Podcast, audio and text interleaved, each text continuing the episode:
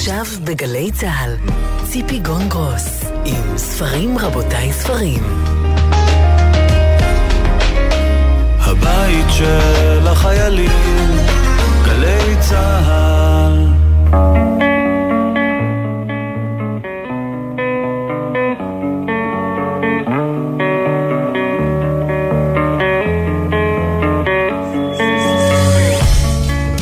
רבותיי, ספרים, סיכום שבועי, שלום לכם, תודה שאתם איתנו. סיכום שבועי בשבוע שבו נכנס לתפקידו ראש הממשלה החדש של מדינת ישראל, יאיר לפיד. בבית המשפט בירושלים נמשכה עדותה של הדס קליינמן, העוזרת האישית של ארנון מילצ'ן וג'יימס פאקר, ובין לבין התברר מדוח שנערך במשרד הרווחה, שמפקחת אחת במרכז הארץ אחראית על יותר מאלף ומאה ילדים במשפחות אומנה. כלומר, בפועל אין בעצם שום פיקוח משמעותי על המצב המורכב והפגיע מאוד הזה של אומנה. ספרים, רבותיי, ספרים, אני ציפי גון גרוס, איתי המפיקות תמנה צורי ועשהאל פלד, על הביצוע הטכני אוהד מנדלאווי ואורי בני ישראל, בפיקוח הטכני אסף סיטון. בשעה הקרובה נדבר עם שלושה, עם המשורר חתן פרס ישראל ארז ביטון, לרגל צאת הספר החדש שלו, תפרים, עם הסופר אילי ראונר על קובץ הסיפורים מחדש שלו, השחקן, ועם פרופסור מיכל קרומר נבו על תקווה רדיקלית. הספר שכותרת המשנה שלו היא פרקטיקה מודעת עוני בעבודה סוציאלית. איך יכולה או צריכה החברה, בעיקר אנשי המקצוע שפועלים בה, להיאבק בעוני. לסיום נשמע את השיר המאוד מוכר של לאה גולדברג, למדני אלוהי, בלחן ובביצוע של גילה חסיד. המשורר ארז ביטון, חתן פרס ישראל לספרות לשנת 2015, מפרסם עכשיו ספר חדש, התשיעי במספר.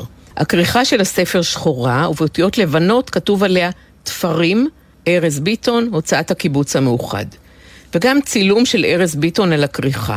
בן 80 ארז, לפני חודש מלאו לו 80. ב-19 בנובמבר 1951, כשהיה עדיין יאיש בן העשר וחצי, מצא רימון יד בלוד, עיר מגוריו, הרימון התפוצץ, ארז איבד את מאור עיניו וגם את יד שמאל שלה. זה אומר אשפוז ממושך בביתן 18 בבית החולים תל השומר, נרקוזה, ניתוחים, תחבושות, בדידות, סוד העיוורון שמחכה לו לכל החיים. בבית חינוך עיוורים בירושלים עוברות עליו שנות הילדות שלו, ויאיש הילד התמים כמו שא, המפוחד כמו שא, הופך לארז. יאיש איננו נקרא השער הראשון של הספר תפרים, והשיר הראשון בו נקרא ולא היה אליהו. ב-19 בנובמבר 1951, ברחוב כ"ט בלוד בחצר, ילד עלה בעשן, ולא היה מי שיתפוס בבגדו, ונפל, וזה הייתי אני, ולא היה אליהו לתפוס בבגדי, ובחצר ילד עיסת בשר. שלום ארז ביטון. שלום ציפי. קודם כל, מזל טוב. בן 80 היית ב-4 ביוני לפני חודש בערך, מזל טוב. תודה, תודה. בספר הזה יש גם כמה קטעי פרוזה, וקטע הפרוזה שמסיים את הספר כולו נקרא מיותר. בעצם הוריי ראו בי מת, למרות שנותרתי בחיים. הוריי הודיעו לבני המשפחה באלג'יריה שמתתי מן הפציעה, והמשפחה שם הכריזה עליי כמי שמת וישבו עליי שבעה. הדירו עצמם מאכילת בשר במשך חודש ימים כדרכם באבל. סבתי פרחה התאבלה במיוחד, ולא אכלה ימים רבים. ואני רוצה לשאול אותך, ארז ביטון, למרות הכתיבה והפרסים והעבודה הטיפולית והמשפחה שהקמת וועדת ביטון, עדיין אתה מרגיש צל ילד שנעשה צל אדם? אה, זוהי שאלה מורכבת, כי בחשבון אמיתי עם עצמי, אני חייב להודות שמעל לשכבות האלה, או מתחת לשכבות החיצוניות, המרהיבות לכאורה של, של לקום בבוקר וליהנות מן השמש שטופחת, שבאה על, על פניי, או ל, ל, ל, לשחק עם הנכדה שלי החדשה רומי, זה תענוגות שהם אה, לא מצויים, אבל אה, עובדה שברגע של מפגש עמוק עם עצמי, פגשתי את מעמקיי אפשר לומר, אה, צץ ועלה אותו יאיש שדחקתי אותו, שלא התייחסתי לקיומו, והוא יאיש של עשר וחצי שנים של יופי אינסופי, של צבע, של אור, של שמחת תנועה בעיר לוד, של טיפוס על עצים, כמו שאני אומר באיזשהו מקום, הצמרות אה, קראו לי בוא בוא תעלה אלי, אלינו להתחבק איתנו בגבהים. או הצבעים היו מתדפקים על אישוני עיניי, פתח פתח, מתחרים ביניהם צהוב ואדום. הייתה חגיגה, עשר שנים של חגיגה שהיא אה, מתה, שהיא נקטעה אז אותו מוות של ילד היה קבור ואף אחד לא נתן עליו את דעתו עד שהוא פרץ מתוכי ואמר אולי ברשותך, ואני אקרא כמה שורות על, מהשיר "אני אוהב את הילד הזה". אני אוהב בקש... את הילד הזה יחף, מלוכלך, בכוונה מועך את העקבים בנעל, כדי שיהיה קל להשיל אותה מן הרגל. אני אוהב את הילד הזה, פעור העיניים, מקשיב לכל עבר, מהלך לו לבדו בסמטאות לוד של ראשית שנות החמישים. שהוא אינו יודע דבר לבד ממה שהוא רואה ושומע. אני אוהב את הילד הזה, כולו חיים, והזמן נמדד רק בהבדל שבין היום ללילה, ואין בלתו. אפילו הרעב לא קובע לו זמנים, עד שהוא חוזר אל הבית שלא יכסו עליו יתר על המידה. אני אוהב את הילד ההוא, והוא בי, והוא אני, הילד הזה. אז אה, אה, לשמחתי, ב, ב, בסופו של האבל, פחות או יותר, מתחילים לנצנץ איזה שהם אה, גילויים של, אה, של אה, שמחה, לתת ביטוי בייחוד בקטעים של הפרוזה שבאו יותר מאוחר בתהליך של איזה ש...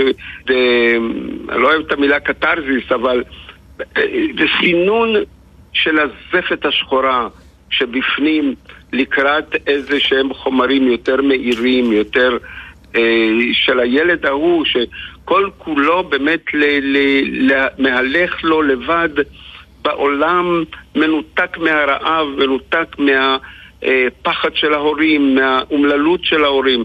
והוא הולך וקשוב לכל צליל, כמו למשל, אה, אני זוכר, אני, אני עובר ברחוב ואני רואה פתאום את המורה שלי מנגן על כינור באיזושהי חצר עזובה, זה דברים ש... שילד כולו ראייה, כולו מבט, כולו תימהון.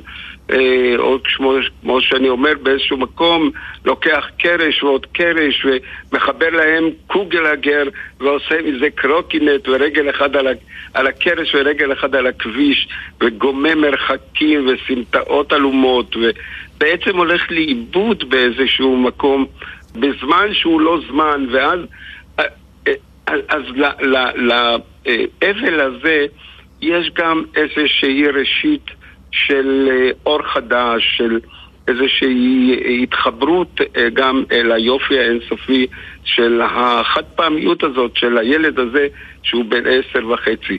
אבל הספר בכללו הוא ספר של אה, בור בור, אוי אוי לאמו ש, ש, ש, שילדה אותו בלי מום והמום נטפל, אוי לאביו שקילל אותו בתום לב ולא חשב שה, שהקללות יעוטו עליו ויתפסו בו, אבל הקללות אחזו בו ותפסו בו והראו את דרכו אל, אל, אל הקשה, אל השחור.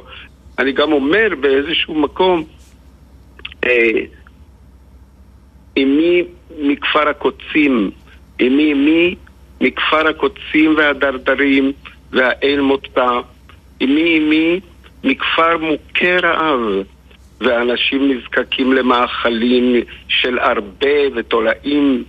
אמי אמי שחיפשה ישועות בסימנים אדומים בשמיים לעת ערב, שהייתה יורקת בכפות ידיה ומכה על חזיה כדי להרחיק רעות.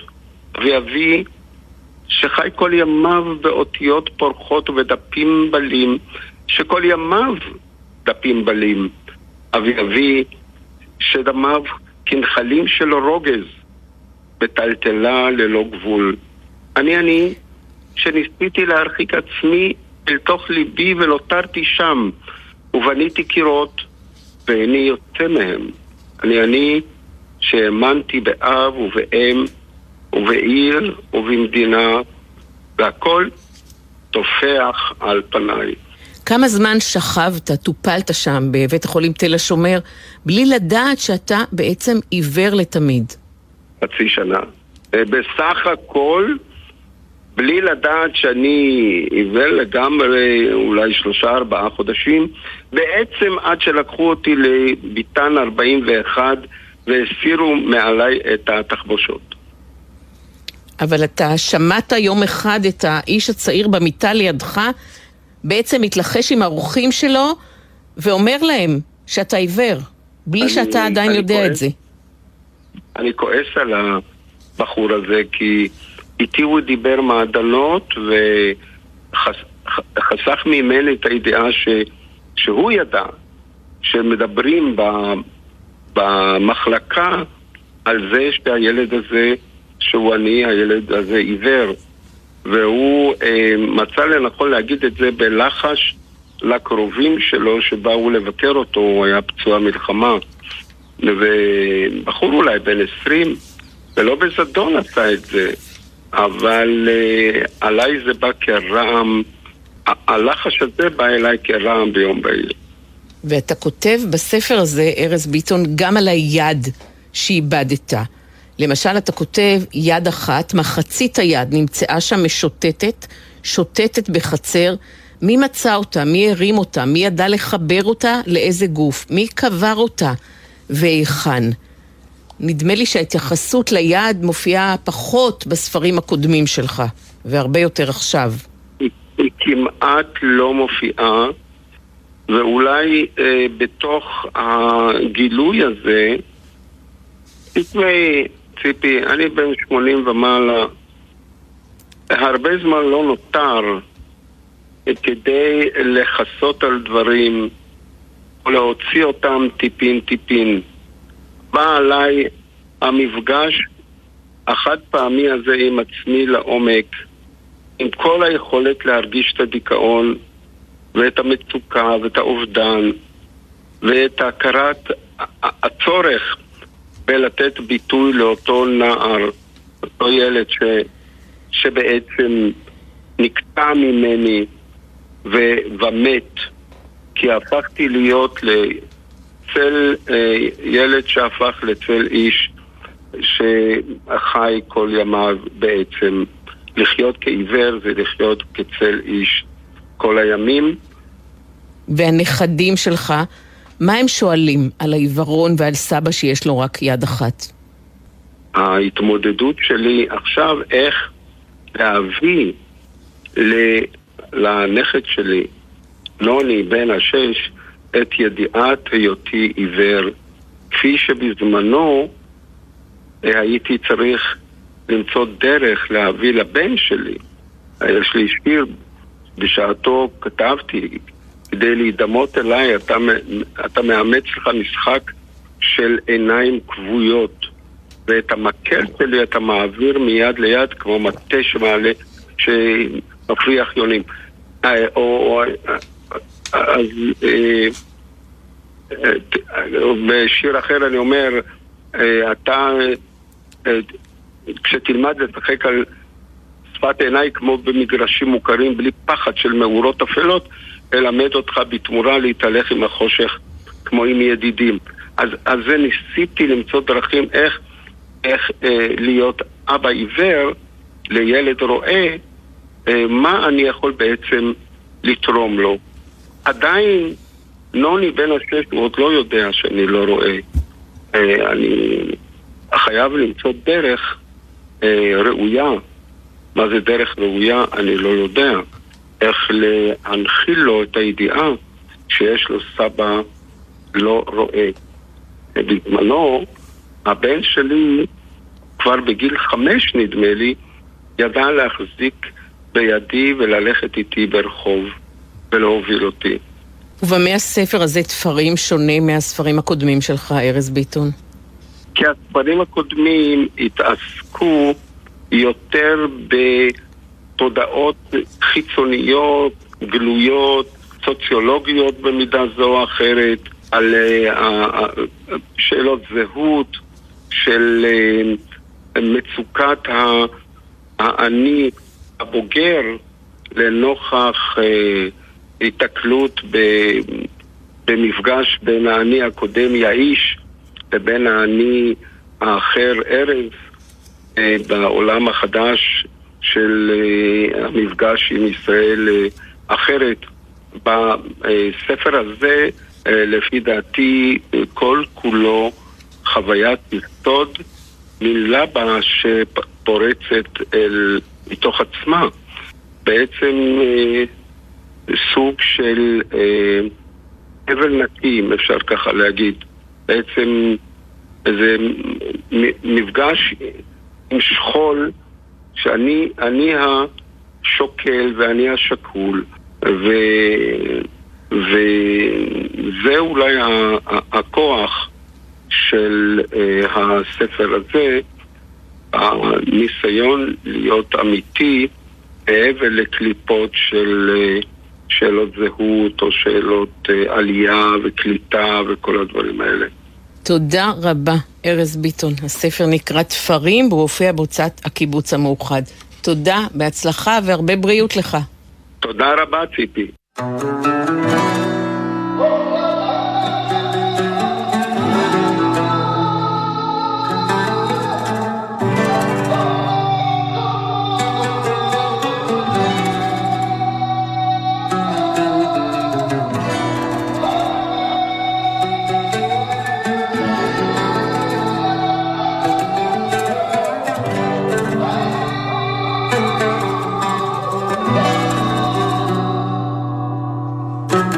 בלילות החורף, ואנחנו במיטות, והגשם מכה בחלונות,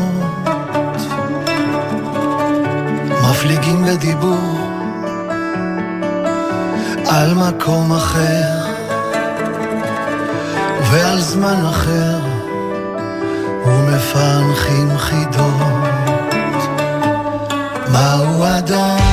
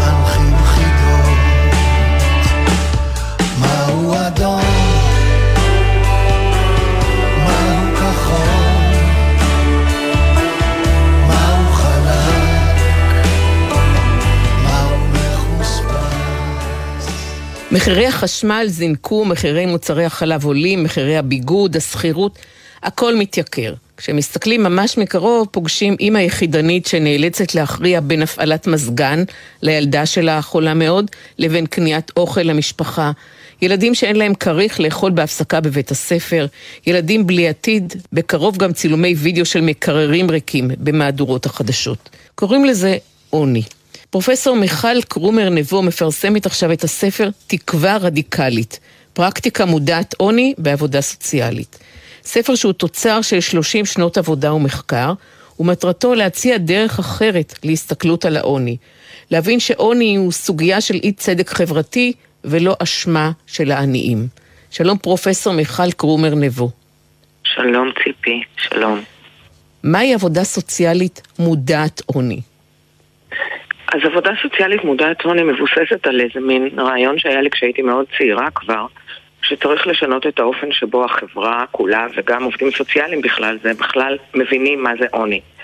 ושבעיקר צריך לשנות את התפיסה שחושבת שאנשים שחיים בעוני הם אנשים שעשו טעויות ולכן הם חיים בעוני, או שהם לא מוסריים, או שהם לא עשו הכרעות נכונות, ושלכן מה שצריך לעשות זה לשנות אותם, ובעיקר לשנות את ההתנהגות שלהם. ואני חשבתי שזה מביא את העובדים הסוציאליים לאורך שנים למין dead end, למקום שלא קורה בו שום דבר. ובעצם הספר מבוסס על הרעיון שעוני הוא הפרה של זכויות אדם, שבא לידי ביטוי גם במחסור בהזדמנויות חברתיות, לא רק במחסור בכסף, גם במחסור בהזדמנויות חברתיות, וגם בסטיגמה שמשפיעה מאוד על, אה, על ההזדמנויות שיש לאנשים, ושעובדים סוציאליים צריכים להתייצב לצידם של אנשים בעוני. לא צריכים לעורר בהם מוטיבציה להשתנות, ולא צריכים לעורר בהם מוטיבציה לצאת מעוני. כי האמת היא שאנשים שונאים את העוני שלהם. ממש שונאים אותו. ועושים כל חייהם הרבה מאוד ניסיונות אה, יומיומיים להקטין את ההשפעה של עוני על החיים שלהם. הם לא מצליחים כי עוני זה דבר שהוא באמת נמצא מחושק במוסדות החברתיים. אבל אם עובדים סוציאליים, במקום לרצות לשנות אותם, יהיו מסוגלים לזהות את המקומות שבהם אנשים מתנגדים לעוני ולהתייצב לצידם, להציע להם איזה מין אנגז'ה כזה. להגיד להם, אה, אני רואה שאתה מנסה, למרות שאתה לא מצליח, אני רואה שאתה מנסה, ואני יכול אולי לעזור לך להצליח יותר. את אומרת, מיכל, שמילים משקפות מציאות, ולא פעם גם משנות מציאות, כולנו יודעים את זה. ולכן את כותבת, לא נאמר עניים, אלא נגיד אנשים בעוני, או אנשים החיים בעוני. ואת מציעה על עוד כמה מילים לוותר, למשל מניפולטיביות כתכונה של אנשים בעוני, לחדד האם אנחנו קוראים להם פונים, או פציינטים, או קליינטים. נכון. נכון. אני חושבת שהשפה שלנו משקפת את ה... באופן מאוד עמוק ובהרבה מאוד דרכים, משקפת את, ה... את ההאשמה של האנשים בעוניים. והתכונות שמייחסים להם אה, הן הרבה פעמים באמת תכונות שליליות, או תכונות של חוסר. אין להם יכולת לתכנן תקציב, אין להם יכולת להיות הורים טובים, אין להם, כל מיני אין להם. ואני חושבת שזה... שזה מטעה, זה באמת מייצר מציאות של פרקטיקה, מייצר מציאות שבה עובדים סוציאליים עובדים עם אנשים אה, שהם לא מצליחים להיפגש, הם מדברים שפות מאוד מאוד מאוד שונות. כי החוויה של האנשים, החוויה עמוקה, היא חוויה של ניסיון להקטין את העוני כל הזמן. והחוויה הזאת לא זוכה להכרה, וגם הפרקטיקות שנוצרות לא מבוססות על החוויה הזאת. אז אולי כדי לחדד את הגישה שאת מציעה, הגישה שכבר מיושמת בחלק משירותי הרווחה בישראל, בואי נלך אל כמה מהשאלות הכי שכיחות ששואלים אותך. למשל, מה לתת לעניים, חכות או דגים? אם ניתן להם דגים, כלומר עזרה חומרית, כסף, מכונת כביסה, תלושים למזון, זה רק מענה זמני, אבל אילו היינו נותנים להם חכות... נכון. אז אני אומרת ש, שאין דבר כזה דגים וחכות, אלא אני קוראת לזה חכים ודגות. אני אומרת, כל דג הוא גם חכה. כשאימא אה, מניקה את התינוק שלה, היא נותנת לו מענה חומרי, אבל היא נותנת לו גם מענה רגשי. אותו דבר, אם אנחנו מתעלמים, אם עובדים סוציאליים מתעלמים מהמצוקה החומרית ורוצים רק לתת לאנשים חכות. דרך אגב, הרבה פעמים אנחנו נותנים חכות ושולחים אנשים לדוג בים המלח, במקום שאין בו דגים בכלל. כי אנחנו נותנים כל מיני קורסים תעסוקתיים בשעה ששוק התעסוקה לא מעוניין, לא, לא, לא זקוק לכל כך הרבה אה, עושות ציפורניים, או לכל כך הרבה אה, דברים אחרים שאנחנו לפעמים מכשירים את האנשים אליהם. אז אני חושבת שאם אנחנו מתעלמים מזה שעוני זה מצוקה חומרית אמיתית, ואם אנחנו לא מוכנים לקבל שאנשים לא הביאו את זה על עצמם, אז אנחנו באמת לא מצליחים לעשות שום עבודה משמעותית. אני חושבת על הדבר הזה של אישה שבאה פעם לעובדת סוציאלית ואמרה אני צריכה שמיכה בשביל הילד שלי בחורף. והעובדת הסוציאלית אמרה לה אין לנו שמיכה. והאישה הלכה. העובדת הסוציאלית באמת לא הייתה לה שמיכה. אז היא כביכול לא יכלה לעשות דבר. אבל היא השאירה את האישה הזאת בתחושה העמוקה של בדידות איומה, עם צורך נורא נורא נורא ראשוני, שאין לה למי לפנות אליו, עם חוסר הכרה בזה שהיא דואגת לשמיכה לילד שלה, עם חוסר הכרה בזה שהיא בכלל באה לעובדת הסוציאלית לבקש דבר כזה, וזו חוויה לא נעימה. אף פונה לא קם בבוקר בשמחה ואומר היום אני הולך לעובדת הסוציאלית שלי לבקש ממנה שמיכה, איזה כיף לי. זה תמיד חוויה שיכולה להיות בה תחושה של בושה או תחושה של השפלה, ואם העובדים הסוציאליים לא מבינים את זה ולא אומרים לאישה כמו שאני מציעה, להגיד לה תקשיבי, מצוין שבת, אמנם אין לי שמיכה, כמה חבל שבאת היום ולא אתמול, כי אתמול נגמרו השמיכות אבל, אבל אנחנו, את לא תצאי מפה בלי שמיכה, בואי נחשוב מה אפשר לעשות. ואני מוצאת שבאמת כשמשרד הרווחה אימץ את הגישה הזאת בהרבה מאוד תוכניות ועם uh, מאות, אפילו יותר ממאות, של עובדים סוציאליים שעובדים בתוכניות האלה ואלפי משפחות שמקבלות את השירותים, אז עובדים סוציאליים מצליחים להיות יצירתיים ולמצוא דרכים. אני רוצה לקחת, מיכל, עוד שאלה מתוך הספר שלך ולהציג לך אותה. איך אפשר להסביר באמצעות הגישה שלך את האפשרות שבאותה שכונה עצמה, שכונה חלשה, שכונה ענייה, יש משפחות שכן מצליחות לצאת מהעוני, ומשפחות אחרות ממשיכות לטשטש בתוכו. נכון. זאת שאלת מיליון הדולר שמשמשת את האנשים שמתווכחים איתי כדי להוכיח לי כביכול שכן אה, עוני הוא תוצר של טעות של אנשים ספציפיים, כי עובדה שיש אנשים שיוצאים מהעוני, בוודאי. אמ, אבל אני חושבת שזה כרוך בזה, בחוסר הבנה, לגבי איך בדיוק עוני בא לידי ביטוי בחיים של אנשים. והוא בא לידי ביטוי כדי להבין את זה, זה לא מספיק להגיד רק השכונה הייתה ענייה, אלא צריך להסתכל על ההזדמנויות התעסוקתיות שהיו לאבא או לאימא הספציפיים האלה, עם הכישורים שלהם. ברור שאם יש אנשים עם כוחות אדירים, אז הם יכולים לצאת מהעוני. אבל החברה צריכה לאפשר ערוצים להתמודדות וליציאה מעוני לאנשים בינוניים, לאנשים רגילים, לא רק לאנשים המוכשרים ביותר, היפים ביותר, החכמים ביותר, שהצליחו למרות כל הסיכויים. אמ, אז ככה אני מסבירה את זה, אני מסבירה, זו תשובה קצת מורכבת, כי באמת צריך להתחקות באופן מאוד דקדקני אחרי ההבדל בין המשפחה שהצליחה כביכול לצאת מעוני לבין המשפחה שלא הצליחה. אה, ולעקוב אחרי אה, מה קרה שם בדיוק. והאמירה האחרונה שלך באותו פרק של שאלות שאת נשאלת הרבה, אומרת, לי זה לא יקרה. האומנם? כן. אז זה גם באמת קשור בזה שאנחנו מגנים על עצמנו, אני חושבת, באמצעות זה שאנחנו חושבים שאנשים שהם חיים בעוני, יש משהו מובנה באישיות שלהם, בכישורים שלהם, ביכולות שלהם, שמייצר את העוני. זה מאוד מאוד מאוד מגן על מי, ש... על מי שלא חי בעוני, כי הוא אומר, אני אחר, אני באמת שונה. אמ, אבל האמת היא שזה לא נכון. המחקרים אומרים שעוני, אה, שמי ש, ש, ש, שהסיבות לכניסה לעוני הן סיבות הרבה פעמים של, את יודעת, של טרגדיות משפחתיות, אבטלה זאת סיבה, אה, גירושים זאת סיבה, מוות במשפחה, לידה של ילד עם צרכים מיוחדים. הרבה פעמים אנחנו רואים, או רוב הפעמים, אנחנו רואים משפחות שהן מה שאנחנו קוראים פגיעות לעוני, כי הן מתפקדות והן עושות הכל והן מצליחות איכשהו להחזיק את האף טיפ-טיפה מעל המים, ואז קורה משהו שלא הם גרמו אותו והן סוללות למטה. ואז בזה שאנחנו חושבים לי זה לא יקרה, אנחנו מגנים על עצמנו אמנם, אבל אנחנו מסכלים כל אפשרות להסתכל לעוני בעיניים, להבין באמת עד כמה הדבר הזה הוא... הוא לא תוצר של התנהגות, ואנחנו מייצרים יחס של האחרה, אנחנו באמת תופסים את האנשים כשונים מאיתנו באופן אמיתי. וזה לא מצע טוב לפרקטיקה, זה לא מצע טוב לעבודה שהיא עבודה טיפולית ושהיא עבודה למען שינוי. ויש פרק בספר שלך שנקרא בייביסיטר בשקל, פיתוח קהילתי.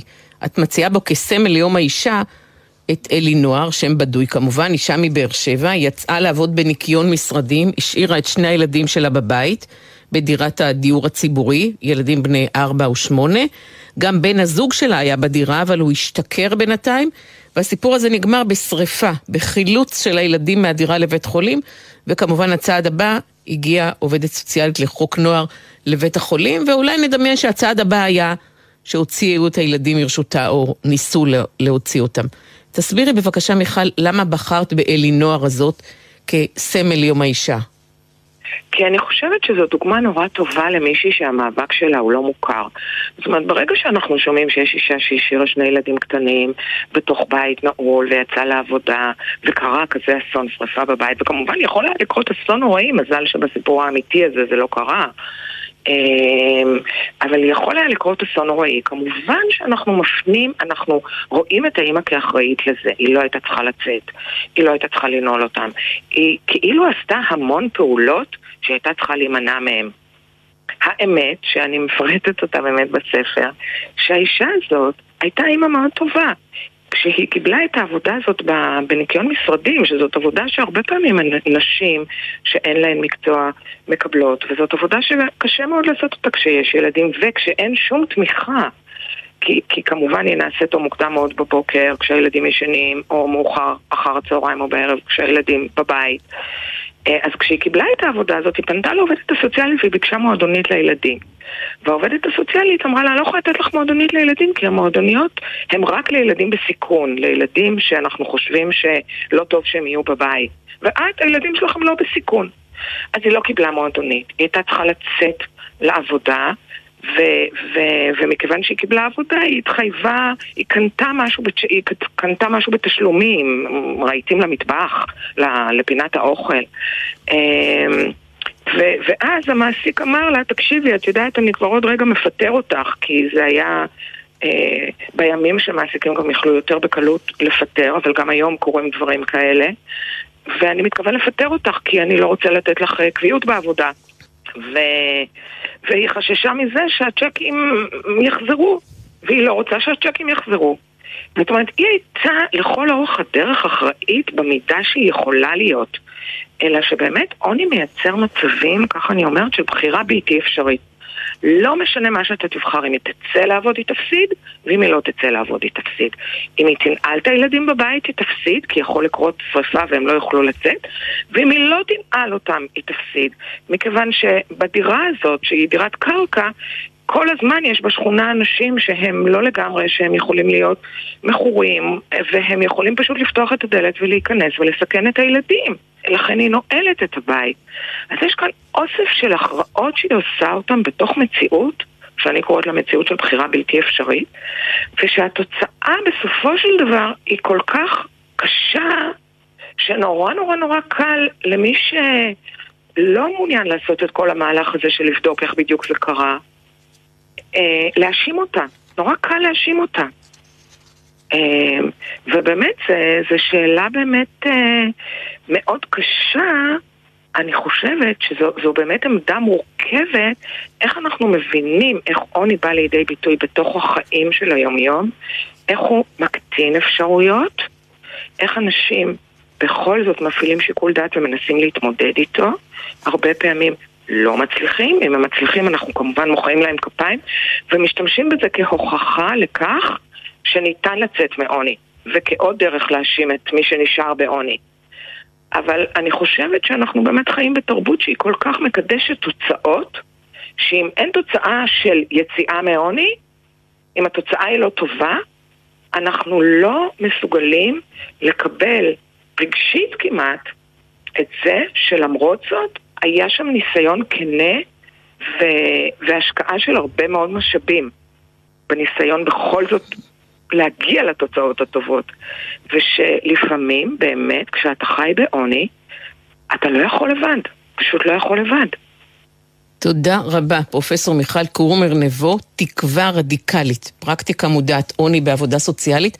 אני חושבת שכל עובד ועובדת סוציאלית מן הראוי שיקראו את הספר, ובוודאי מי שקובע את המדיניות לגבי ההתמודדות עם העוני. הספר הזה הופיע בהוצאת פרדס. תודה רבה, מיכל.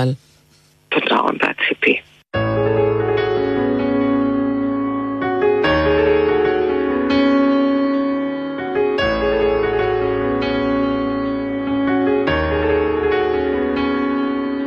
ארבעה סיפורים בקובץ שמפרסם עכשיו אילי ראונר. השחקן, אגוניה, פרידה והנעלם. יש בסיפור אחד אלמנת מלחמה, אחת מאותן נשים צעירות, מתבגרות עם השנים, שמידת הצער שיבשה את דעתן ומהלך חייהן נפסק ברגע אחד. כמו כרתה ברית עם שפתו של המת, ומצאה את מקומה האחד בחלל שנשאר מן המת. באותה שמלה שחורה ושביס שחור, עשרים שנה מלאו למוות הנורא של החתנים בשדה הקרב. למה עזבת? הייתי כל כך אומללה, למה השארת אותי? היא אומרת. כבר שערה מאפיר היא כמותה, אישה מזדקנת בשמלת אבל. הסיפור השני מתרחש בארגנטינה. שלושה אנשים מהמשטרה החשאית מצוידים באקדחים, בקללות, באיומים, בהפחדות, באים אל מר וגברת קישינסקי לחפש את פבלו, הבן שלהם, שהשתתף בהפגנה של החזית הטרוצקית. אבל פבלו לא בבית. הוא כבר נזרק לתא המעצר יחד עם עוד סטודנטים צעירים.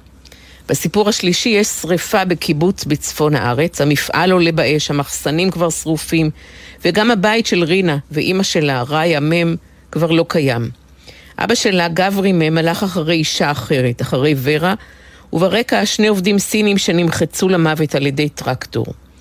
והסיפור שנתן לספר הזה את שמו, השחקן, הוא רומן מכתבים, שבו שין, שהוא שחקן, כותב לדוקטור מ"ח, אחרי שלא התראו עשרים שנה בערך. הוא כותב לו לאחר שלא קיבל תשובה על מכתבו הראשון, וכותב בשלישית לדוקטור כשהוא כבר תשוש. בתיאטרון כבר נמצא לו מחליף. אני נתקף חרדה קשה, הוא כותב, עד כדי כך שאני מאבד כל קשר למציאות. אני עטוף בעננה של אי חיים בעודי חי. אחר כך מופיעים בספר גם שלושה מכתבים מהדוקטור לשחקן, ומכתב התשובה האחרון של השחקן, מכתב שלא נשלח. השחקן הוא הנובלה הפותחת, והוא גם שם הספר שכתב אילי ראונר, ספר שהופיע בהוצאת פרדס יחד עם מכון הקשרים באוניברסיטת בן גוריון. שלום אילי ראונר. שלום ציפי. בוא נתחיל מהנובלה המרכזית שלך, השחקן. מה קורה לו לשחקן מהרגע שהוא איבד את הכושר לשחק, מהרגע שהוא בעצם נפל מהבמה, נשמט מהעלילה? כן, אה, השחקן אה, עובר איזשהו משבר, משבר קיום, משבר אמונה. אה, בעצם הוא מודה באיזושהי חוויה קשה של מוות בחיים. הוא, הוא אומר באופן מפורש שהמוות הוא לא רק סוף החיים, אלא החיים ללא לבוש, ללא דמות, ללא הדמיה. אה, כלומר ללא חלום. מה שנשאר ממנו הוא חומר, חומר ללא, אה, ללא אה, דמיון. ולכן הוא מחפש, הוא חוקר, הוא שואל, הוא לא יודע איך לגשת למצב החדש הזה שלו, שבו הוא פתאום נדרש להיות הוא עצמו, מעין אני שהוא אף פעם לא היה, כי הוא תמיד שיחק בתלבושות שונות, דמויות אחרות וכולי, אה, ובעצם הוא נזרק מן הבמה, כמו שאמרת.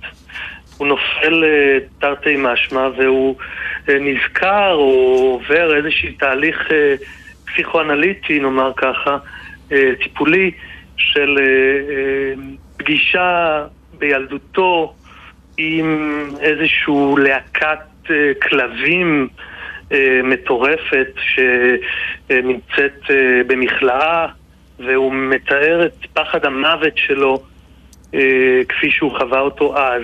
ובאיזשהו מקום הפחד הזה כמו חוזר אליו, פחד המוות הזה הוא, הוא כמו מרגיש אותו אה, מבוגר. באופן אה, די פשוט הסיפור הוא תבנית, אה, יש פה תבנית אה, באמת של מחקר אה, פסיכולוגי, חזרה אל העבר, מין פלשבק כזה, ואיזשהו אה, רגע מכונן לקראת העתיד, כלומר, משהו שמאפשר לו לחשוב מה יצא ממנו, מה יקרה לו, מה הוא, מה הוא נדרש לעשות כעת. ובאמת, אומר לו המטפל שלו, כותב לו, עליך למצוא את החיה שבתוכך, או את הכלביות שלך. אה, עליך אה, לחשוב מה החלק שלך בעדר, בעדר הכלבי. כלומר, אה, לעבור איזושהי מטמורפוזה חדשה שהספרות בעצם מאפשרת. לעבור שינוי לכלב באיזשהו מקום, או מהו החלק הכלבי שלו בתור אדם. בכל אחד מהסיפורים, אילי, יש אב ובן, או אם ובת, או הורים וצאצאים. המטפל כסוג של אבא, ילד שמאכזב את ההורים שלו, איש צעיר שהמשטרה החשאית באה לחפש אותו אצל הוריו, או בית המשפחה שמתרוקן מתוכן בקיבוץ כי אבא הולך אל אישה אחרת. כן, אה, באמת אה, זה נכון. אה, זה אולי הפעם הראשונה שאני עסוק בשאלות כאלו. אה, אולי גם בתור הורה בעצמי, ולכן אה, באמת יש אה, ריבוי של קשר בין דורי בין, בכל אחד מהסיפורים. גם אם זה אותו נער או צעיר שמחפש באלמנה איזושהי אם, אפילו הוא כתב לי קורא שנדמה לו ש... שהיא אימא שלו, כלומר, אה, ממש אה, אה, האימא הביולוגית שלו. וכן, אני יכול להגיד שבאמת יש פה איזשהו מחנה משותף, למרות השוני הרב בין הסיפורים, הסגנונות השונים, המקומות שבהם כל סיפור וסיפור מתרחש. אני חושבת שעוד נושא שעובר בין הסיפורים הוא מה יישאר. מה יישאר ממני בלי היכולת לשחק או בלי המסכה שהתחפושת נותנת לי? מה יישאר אחרי שהאהוב, החתן הצעיר, נפל במלחמה? מה יישאר אחרי ההיעלמות? האם למשל שני הסינים שמצאו את מותם בקיבוץ, היעדרם בכלל יורגש בין מיליארדי הסינים? כן. אה, זו שאלה אה, קיומית, אה, אני חושב שאנחנו שואלים את עצמנו את זה יום-יום, במיוחד ביצירה. מה אנחנו משאירים, אה, איך אנחנו נעשים ראויים אה, לחיים שניתנו לנו אה, וליצירה שאנחנו מנסים ליצור. ובאמת, באמת הדמויות חוות איזשהו מאבק, על, מאבק באמת על החיים ועל המוות, ומה יישאר באמת מה... מעצמם, מהזיכרונות שלהם. למשל, הסיפור על ארגנטינה הוא סיפור אה, שמתרחש אה, בשנות ה-70 תחת אה, המשטר הדיקטטורי אה, בארגנטינה, שבו נחטפו ונעלמו כ-30 אלף איש. אה, ובעצם אה, אה, יש שם סיפור על אה, כניסה של באמת של אה, אה שוטרים שנכנסים אה, לחטוף או לקחת או לתחקר אה, סטודנט, איש צעיר, והוא מגלה בסופו של דבר את אביו, נפגש עם אביו בתא המאסר, המעצר, והוא מספר לו, הוא באיזשהו מקום משחזר את הזיכרונות הילדות שלו כמו איזה סיפור אחרון אה, אה, לאבא שלו שיזכור אותו לפני שלוקחים אותו, לפני שהוא ייעלם לו, לפני שהדברים אה, נעדרים לחלוטין. ובאיזשהו מקום, לסיפור קוראים הנעלם, ובאמת הוא רגע של עוד רגע אני הולך ונעלם, ובאמת מה נשאר מהנוכחות שלנו, זו שאלה שאני, שאני באמת עסוק בה הרבה. ויש שם בסיפור הזה רגע מאוד מאוד יפה של אבהות כשסניור קישינסקי מושלך אל התא שמלא בעצורים, וגם הבן שלו פבלו שם, הם פשוט אוכלים, לועסים ובולעים את העותק של המניפסט הקומוניסטי. וקישינסקי האבא מוותר על חתיכת לחם לטובת הבן שלו. הוא לוקח על עצמו ללעוס עוד חתיכה מהנייר החשוף הזה עד שהוא כמעט נחנק. כי הוא האבא, והוא לוקח על עצמו להיטיב טיפונת עם הבן הזה שלו בתוך תא המעצר. כן, אה, כן, זה סיפור שסיפר לי חבר ושבאמת קרה. זה באמת מעניין אה, לראות איך, אה, איך מסתירים את ה... זאת על ידי מאכל טקסט, איך אוכלים טקסט ואיך בעצם הם הסתירו בתוך הלחם, בתוך ה... ובולעים את, ה, את, ה, את מה שיכול להפליל, כן? וזהו, ומהבחינה הזאת הטקסט כאן הוא, הוא לא רק באמת הניסיון לחשוב מהו טקסט לא רק דבר סימבולי, אלא כן, גם כאוכל, כמאכל, כשאלה של אמונה, של אידיאולוגיה, של מלחמה וכולי. ואני אשאל אותך לסיום, אילי ראונר, אחרי הסיפור הזה שמתרחש בארגנטינה, כתוב כך, קלסטרונים אלה של אב ובנו במעצר מצאתי בקופסת זיכרונות שהשאיר סבי במחסן המשפחה, לצד שרשרת מיוחדת, חפתים מזהב, פנקסים ועמודי עיתון ישן המודיעים על פטירתה של אחת מסבותיי הרחוקות. קלטות ישנות שבהן הקליט בקולו השבור חלקים מסיפור חייו, לא העידו במאומה על הלילה הנעלם הזה. כלומר, יש תשתית ביוגרפית לסיפור הזה שלך. יש כאן איזושהי תשתית ביוגרפית, אבל בעצם שבניתי איזשהו אירוע שלא התרחש, שהופיע בביוגרפיה, אבל, אבל לא כפי שנכתב. כלומר, באו שוטרים לחפש את אבי אמ, בארגנטינה, אבל הוא היה כבר בישראל, ובאיזשהו מקום אה, הפרט הזה הוא נשאר כפרט נשכח או לא ידוע בביוגרפיה. תודה רבה. תודה רבה אילי ראונר, השחקן וסיפורים אחרים. הספר הזה הופיע בהוצאת פרדס יחד עם מכון הקשרים. תודה. תודה רבה.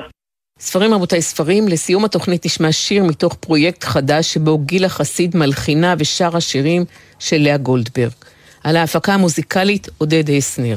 בין השאר הלחינה גילה חסיד את השירים שקט אחרון של קיץ, דימיתי שהזמן עומד מלכת, גם השנה, אליי, הנה למדני אלוהי מתוך הפרויקט המיוחד והיפה הזה, גילה חסיד, לאה גולדברג.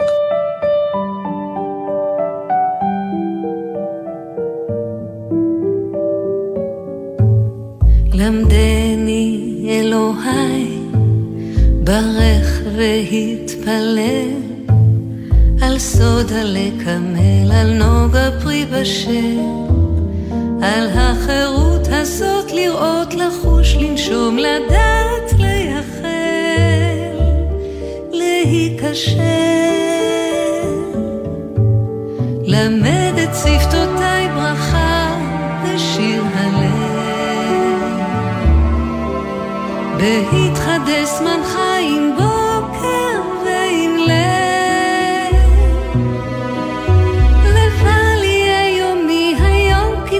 אתמול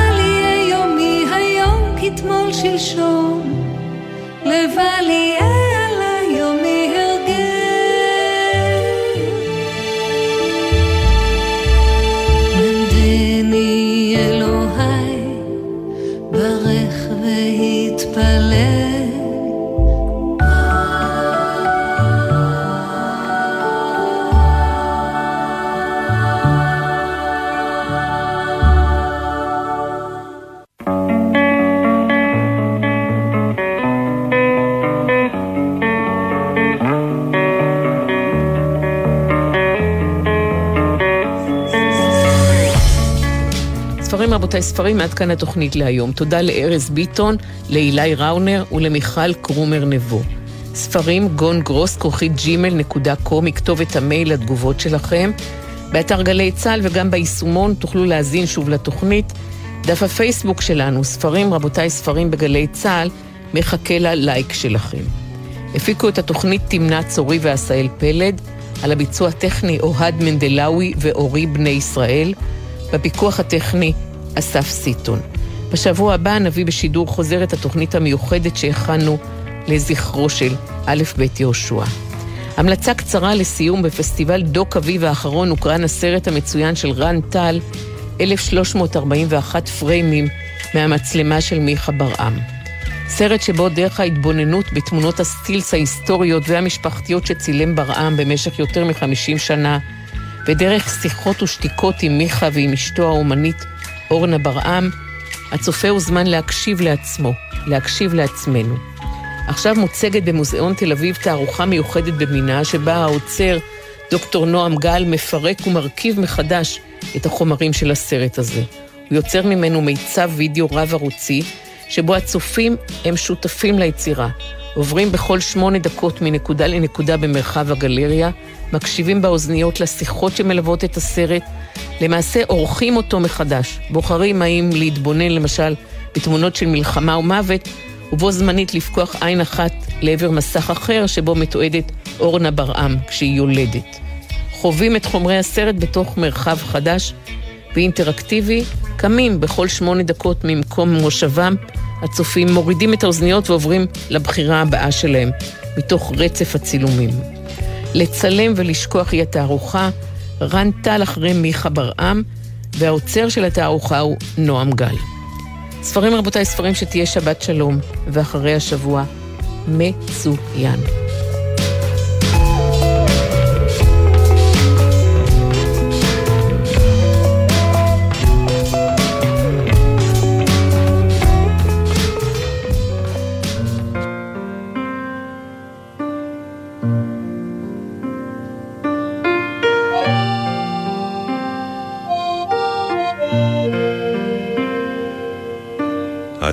יפה עד מאוד, אמר הנער.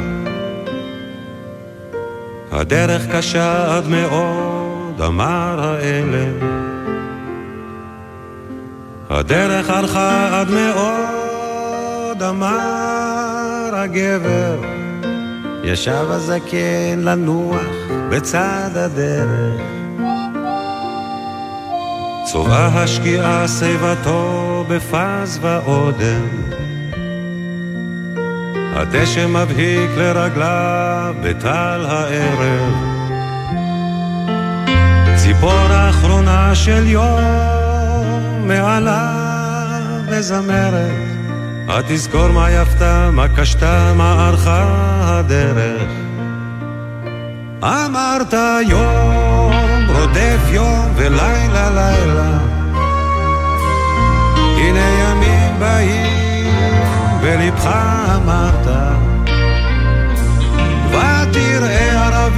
מופקרים פוקדים חלונך,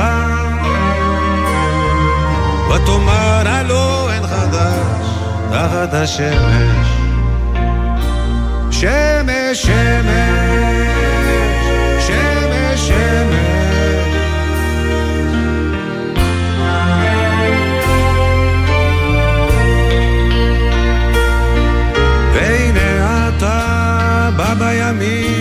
זקנת וסבת וימיך ספורים ויקר מניינם שבעתיים. ותדע כל יום אחרון תחת השמש. ותדע חדש כל יום תחת השמש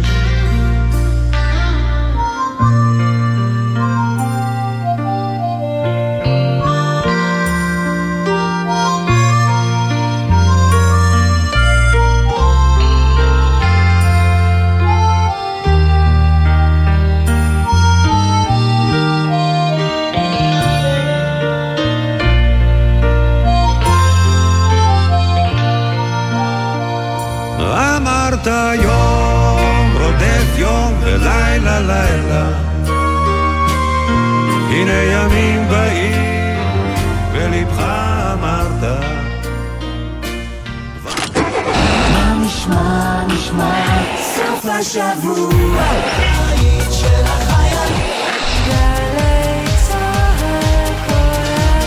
גלי צה"ל, יותר מ-70 שנות שידור ציבורי.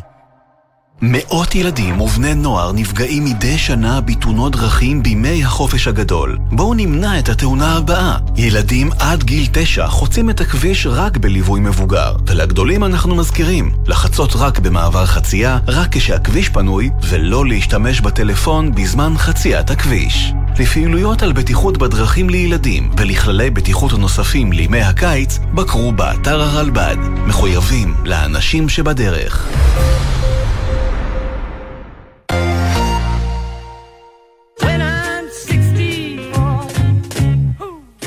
מזמן לא 64. פול מקארטני חוגג 80. עמית קלדרון, בסדרת תוכניות על אחד היוצרים ששינו את עולם המוזיקה, עם פינות מיוחדות, ראיונות עם אומנים שהושפעו ממנו, ומיטב הלעיתים מ-60 שנות יצירה. חוגגים 80, לפול מקארטני. עכשיו, באתר וביישומון גלי צה"ל, ובכל מקום שאתם מאזינים להסכתים שלכם. הגבעטרון חוגגת 75 שנה.